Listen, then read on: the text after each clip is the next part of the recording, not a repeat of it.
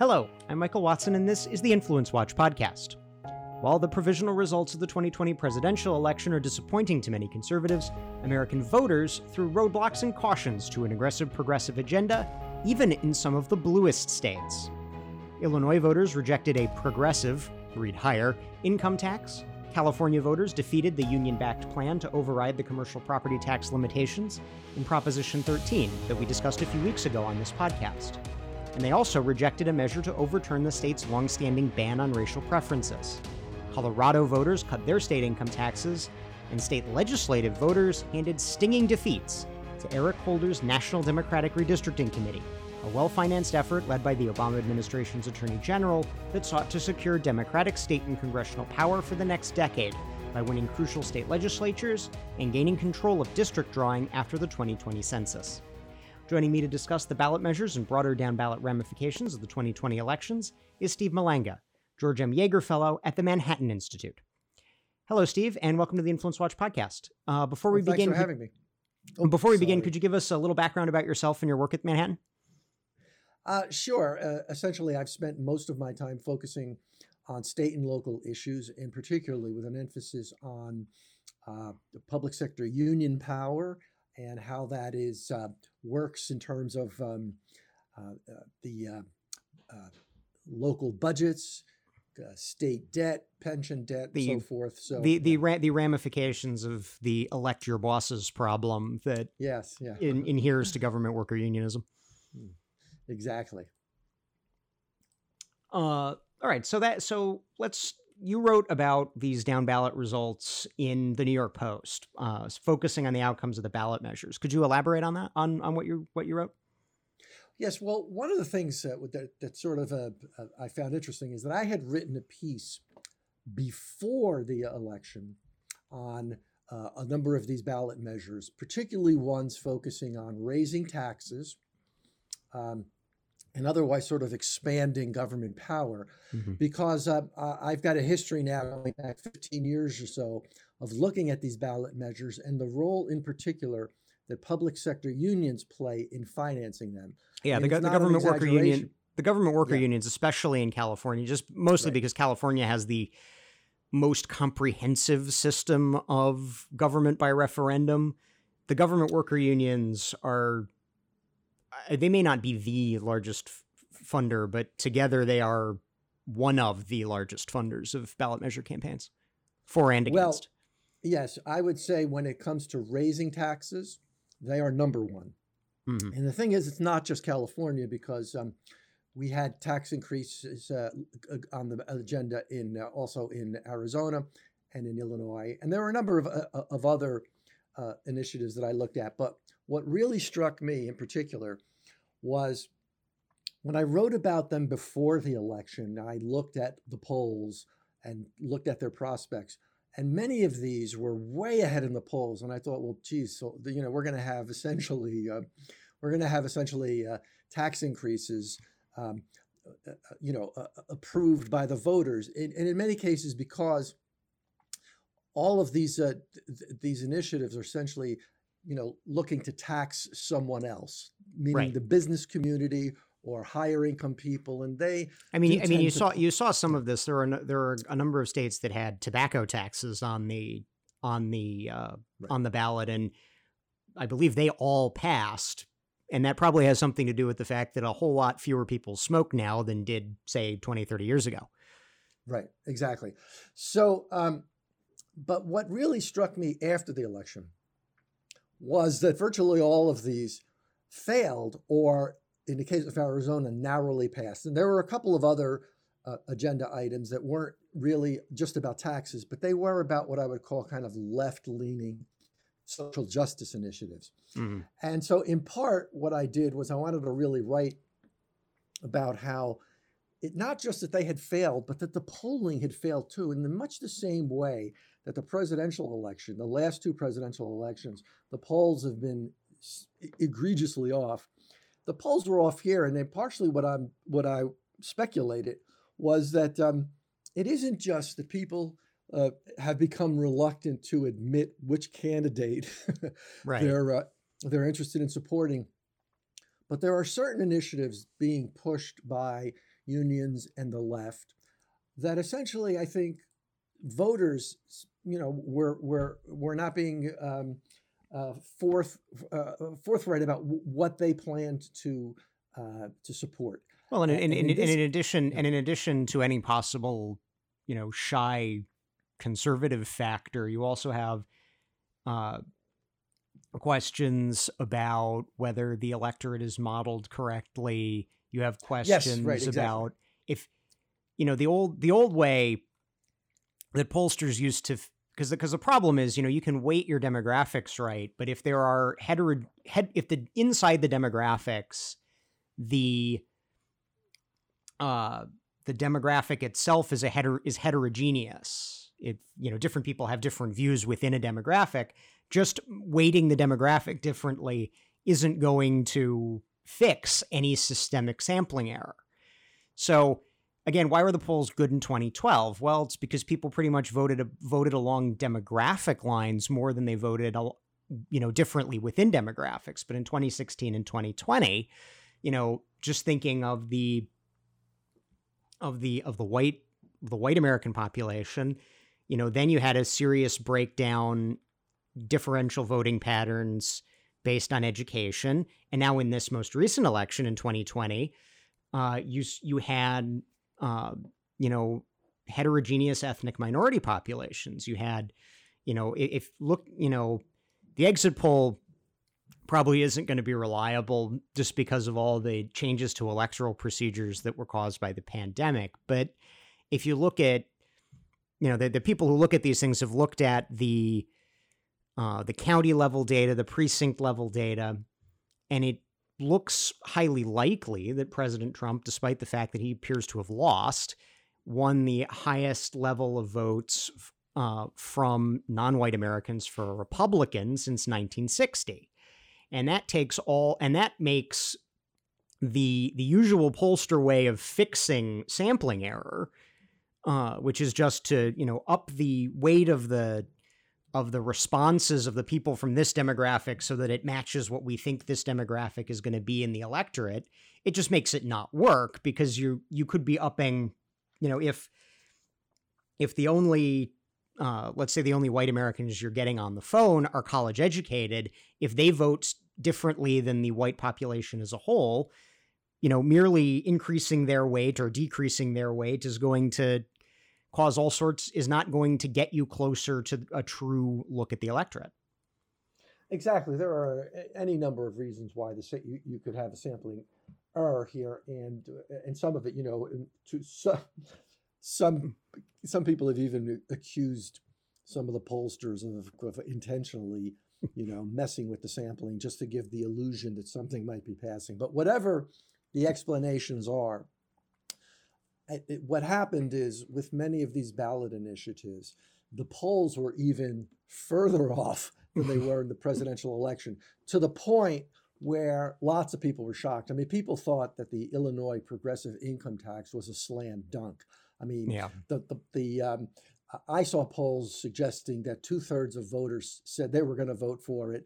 The um, the lowest approval it got uh, in any poll was 55%. So it looked like a so that, so that means and, and and that means yeah. now there's you know ballot measure pollsters will sometimes say well we just you know you should kind of steel your mind for all the undecideds to vote no. That means that they even if you applied that heuristic they were still wrong by I think 10 points. Right. Well, I would say, I mean, I would say this in a couple of these, uh, uh in a couple of these initiatives, essentially, all of the undecideds had to vote no and they did that and i think that's kind of unlikely right yeah right right no you're, right. you're still you know yeah. people are still making are either making a different decision in the ballot box lying to the pollster or the pollster sampling yeah. is just so wrong as to be mount as to be you know it's not just misinfor you know it's not just you know you're accidentally wrong it's like i mean if you try to follow those polls you're you're just going to be wrong and you should know that you're going to be wrong well, but here's the, the implication. There's there, one of the reasons I want to write about this is the implication of this goes beyond just you know left versus right. Uh, and I'll, I'll, first of all, these ballot questions have become incredibly expensive campaigns. As I said in the, my uh, pre-election piece, it was estimated now that pro and con groups had raised a billion dollars nationally to fight these campaigns. Think about that. That sounds that sounds about right. I know. I I, I looked yeah. up the other day in yeah. uh, in Illinois. Two two living persons, one on each side. Governor Governor J.B. Pritzker for the tax increase. Uh, hedge fund manager Ken Griffin against the tax increase. Each personally spent fifty million dollars. Exactly. That entire the, campaign. On the yeah. Illinois on yeah. the Illinois tax increase. That that entire campaign was 120 million dollars, and they they, you know, but but in California, for instance, you had the teachers unions. Um, uh, and uh, and unions like SEIU spending 15 million, you know, I mean the the um, well, and and, and even and, and the SEIU has a like every couple years they run a ballot measure uh, to try to increase regulations on hospitals. And it's not even to get the you know it always fails uh, but they they run the measure to just try to bleed the hospitals of money right. that they can't then use to fight union organizing. And they did that this year and they did yeah and they did and they did that this year. the dialysis centers. Yep. And and and they um, that was actually a they spent about $10 million but they forced the dialysis centers to spend almost a hundred million yeah. to try to defeat this. Right. So, yeah, it, it's it's the yeah, it's the it's right. the it's the Verdun strategy of political spending. You know, we're gonna right. But here's the thing: the reason it's the, the, one of the things that's significant now is if these polls have become so unreliable, uh, generally, uh, you know, the unions and and and these uh, these groups that that um, run these initiatives, they do some preliminary polling to see you know how they think the question will will work before they want to invest because they're i mean they're really throwing away ch- huge chunks of money now. And um, typically when they go ahead they make because the investment isn't just in you know uh, lobbying for the issue uh, but it's also just in getting the initiative on the ballot in the first yeah, place the, the, the if, if it's initiate if it's an initiated yeah. measure you have to collect yeah. signatures if it's a exactly. legislative referral well you have to get your legislators elected um, and then and then of course the tv ad wars that all these uh, big ticket ballot measures tend to bring Right. So it does raise a question now if the polling has become so unreliable, um, uh, including that preliminary polling. Uh, uh, and I some of these issues because I had written about them even back in the spring during um, uh, during the uh, when the pandemic first began. Uh, they were even further ahead in the spring. Um, so it does raise a question about you know, whether some of these groups are going to back off or be forced to back off by their membership. Because the other issue here, which I've written about in the past, is that uh, the um, the leadership of a lot of these public sector unions, in particular, is far more to the left than the um, the membership itself. I, I, I would I would argue that the leadership membership uh, divergence in private sector unions is even bigger than the one in public sector unions. But public sector unions start out and are further to the left than private sector unions. Right. But even so, because the the uh, I mean, to give you an example, I mean, I wrote a piece. This is quite a number of years ago for the Wall Street Journal, probably eight or nine years ago, where I looked at the giving patterns of the of um, unions like the teachers' unions, uh, the SEIU, and clearly like 95% of the money that they they give and this is um, in the in the case uh, of in the case of NEA AFT and SEIU yeah. probably more than 95 yeah uh, it goes to you know it goes to Democrats um, and and also the money they commit for other types of things like um, uh, uh, uh, you know on the ground. Yeah, the the, so the, the, general yeah. fund contributions to think tanks, to yeah. lobbying groups, exactly. to pressure, to street pressure groups, that sort of thing. But here's the thing: it's hard because uh, uh, polls, pollsters generally don't poll for this, but I went back and looked at the general uh, uh, uh, uh the general survey, the general social survey, which actually periodically asked um, people in different professions how they had voted in presidential elections over the years, mm-hmm. and even among teachers, somewhere between 35 to 45 percent of grade school teachers over the years have voted Republican in presidential elections. Now, that's not a majority by any means, but if all of your money, right, is going in one right. direction, and a third to f- even like just four out of ten of your right, and, and this and this was and this was way. a and this was a pre Janus era when yeah teachers in say the state of California, the state of New York, the state of Maryland, the District of Columbia could be forced by state law to pay into public sector unions in order to keep teaching. Well, they were being forced, and actually, it was because of that was one of the things that sort of motivated this. And there were, you know, there were a couple of cases that actually led up to the Janus case being filed, uh, uh, where this the Supreme Court had said, for instance, in, there was a Washington State case where they knocked down uh, some contributions that uh, that the Washington State SEIU had forced members to make. Well, they, uh, they there was the there was the yeah. Knox v. SEIU. That's exactly. That, it was right. the Knox v. yeah. SEIU case yeah. in California where Cali- they levied they levied the surcharge for the ballot measure fund that forced all the people who normally opted out of the political share of their dues had to give the union an interest free loan. exactly and then you and then and then you went back and and right um, but there was also the one actually the one i was thinking of the washington education association um, which had basically uh, uh, uh, you know s- simply said it was going to use um, uh, its union dues for political purposes uh, uh, regardless of what the members thought and you know eventually, uh, actually, a, a judge in, in Washington state had said, uh, no, you have to actually ask them for permission to do this. And this was a case that went all the way to the Supreme mm. Court.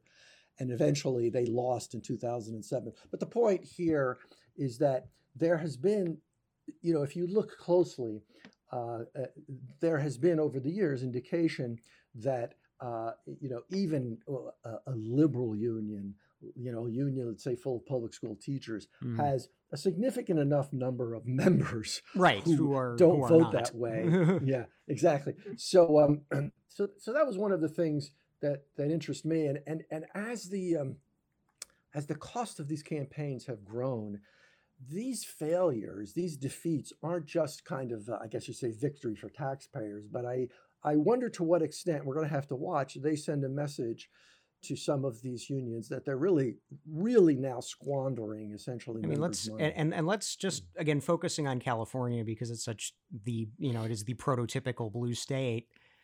You know the the big ticket ideological ballot measures. We had the uh, repeal of the commercial property tax limitations right. that, that failed. Yeah, that was right. Prop uh, 15 that failed. The yeah the repeal of the state's ban on racial preferences that failed. Uh, yes. Uh, and it wasn't even particularly close uh, local rent control that failed uh, new york style bail reform that failed right. and then uh, the the measure that was pushed by the uh, the rideshare companies to right. overturn the portion of AB5 that applied to them, that being the labor union back law that would require them to to consider rideshare drivers, uh, among other independent contractors, as um, as legal employees uh, that that measure to, to to limit the application of AB five passed, and it passed by a fairly substantial margin.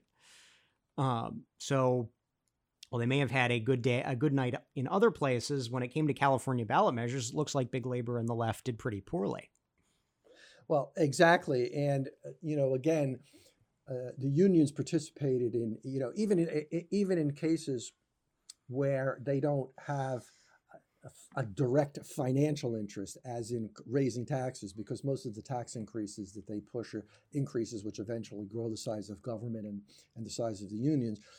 But even in cases where they kind of just are being sympathetic, if you will, to the to the rest of the left coalition, uh, they took a beating this time around, and they put money behind those, uh, you know, those measures too, and they took a beating. I mean, and, so, and here, hmm. here's one. Uh, it hasn't been decided yet. It's within a point. You know, it's within a point, so they may have to do a recanvass. But the Montana Federation of Public Employees uh, spent heavily to oppose a uh, repeat a, uh, a statewide measure that would limit the ability of local author- local governments to enact gun control measures. You know, th- this is a you know, it isn't an issue that directly impacts their pocketbook, but it's so in line with the left coalition that they were uh, the you know, kind of the big the big player in that campaign. Uh, and again, results are provisional. The Associated Press has not called the race, but the supporters of that measure are currently ahead. Exactly. And another one that actually hasn't gotten a lot of publicity, but was a real shocker to people, and uh, uh, but it went under the radar screen. I think because it was in Colorado, was you know that there was a um, a, a, tax cut uh, a tax cutting initiative that was uh, pushed by a, con- a, conservative group out there that actually won fairly easily. It uh, lowered the, uh, the yeah lowered the lowered the income tax rate by like exactly. 0.08 percent you know, or something.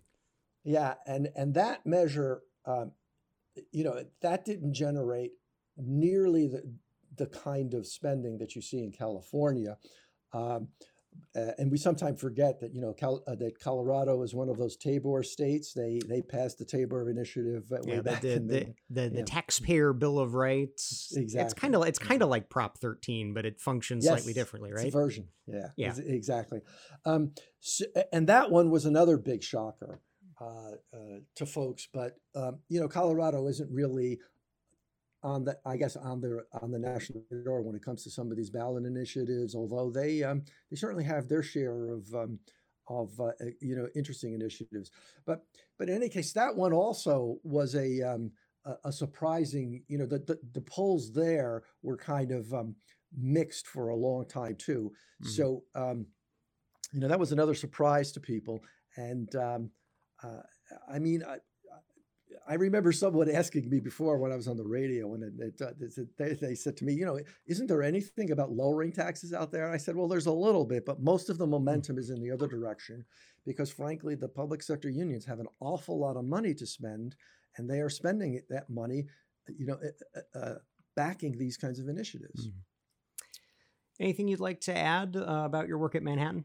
Any big projects, upcoming releases, efforts, so on? well, these these days, the, it's a you know it's a a moving target out there because uh, things are changing so rapidly. Um, but frankly, I, I, think you know a couple of things with the um, the potential for a Biden administration at this particular point. Um, I think that um, the last time we had a Democratic administration, uh, there was uh, there were a series of elections which were essentially revolts in the states, mm. and um, uh, you know we we had this huge swing towards Republican legislatures and tax cutting initiatives. We had a kind of reaction against the uh, you know the Obama tax increases at the local level. We we went to uh, uh, I think it was at one point 33 Republican governors. I think there were 18 what we called trifectas at that yeah, time. Yeah, no, and and and and in many of the in many of those cases, those try you know not not all of them obviously like Wisconsin has a has a Democratic governor now, Michigan has a Democratic governor, but many of those trifectas still hold uh, and still held. Uh, even you know even afterwards, they were com- kind of completing the transition of some states like uh, um, uh, um, Arkansas, I think yeah, Arkansas had a Democratic governor when Obama was elected. Um, it doesn't anymore. Um, Wyoming had a Democratic governor when Obama was elected. It doesn't anymore. Um, so some of those some of those trifectas that were won still hold. And uh, again, as as you mentioned earlier, you know the Democrats, Eric Holder, uh, and the National Democratic Redistricting Committee had made a major push backed uh, you know, with the personal blessing of former President Obama to try to get some of these state legislatures back. And in as the results are rolling in across the states, it looks like the big state legislative winners are the Republicans in New Hampshire who picked up a trifecta. Yeah, they did. Mm-hmm. Yeah. So I think we're going to see more of that. And, um, uh, you know, I think the battles, I, I mean, as you know, the country really has been at the state level. I find the state level so interesting, not just because it's, it's really my um, my purview, but but because essentially the states are into, uh, on taxation and on economic development and economic incentives. I think in some ways further apart than they've ever been. I mean, the gap between mm-hmm. them you know, so that the choices, for instance, that individuals might make, and especially the choices that businesses make about where to locate have never been starker. I think really. The, the, the yeah the, the differences between a California and a Florida today versus where they may have been in 1990.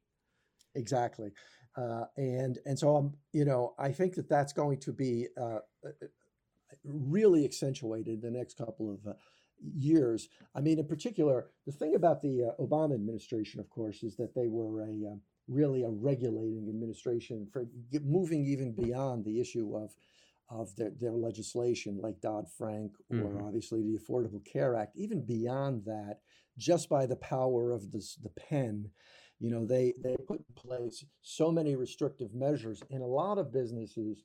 That's really when that we really began to see this movement, for instance, out of California, because mm-hmm they're under pressure nationally, and they're they were under pressure at the yeah they they, level. they were under so, pressure at the state level. They could to- they could tolerate it, but then when the yeah. When the foot comes down from Washington, it becomes too much to bear. Yeah, so I'm, so I'm going to be very interested in seeing that and writing about that over the next uh, four years, without a doubt. All right. Well, Steve, uh, thank you for joining us. That is our show for this week. We encourage our listeners to subscribe on YouTube, Apple Podcasts, or Spotify. And for those who have subscribed, thank you, and please leave us a five star rating. We'll see you next week.